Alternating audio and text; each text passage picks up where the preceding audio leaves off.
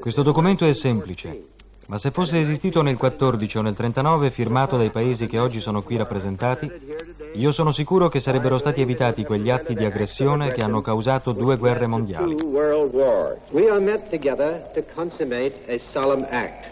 Those who participated in the drafting of this treaty must leave to others Noi siamo riuniti per compiere un atto solenne. Coloro i quali hanno partecipato alla messa a punto di questo trattato devono lasciare agli altri il compito di giudicare il significato e il valore di questo atto. Questi popoli, come dice l'articolo 2 del patto, vogliono consolidare la democrazia e le libere istituzioni, ma si impegnano a farlo aiutandosi l'un l'altro economicamente ed eliminando i conflitti economici e politici. È per tutelare questa libertà di progresso nel lavoro e nella pace che si intendono unirsi anche nella difesa armata contro un eventuale attacco. Dunque interrompono qui gli avversari patto di guerra? No, patto di difesa, patto di pace.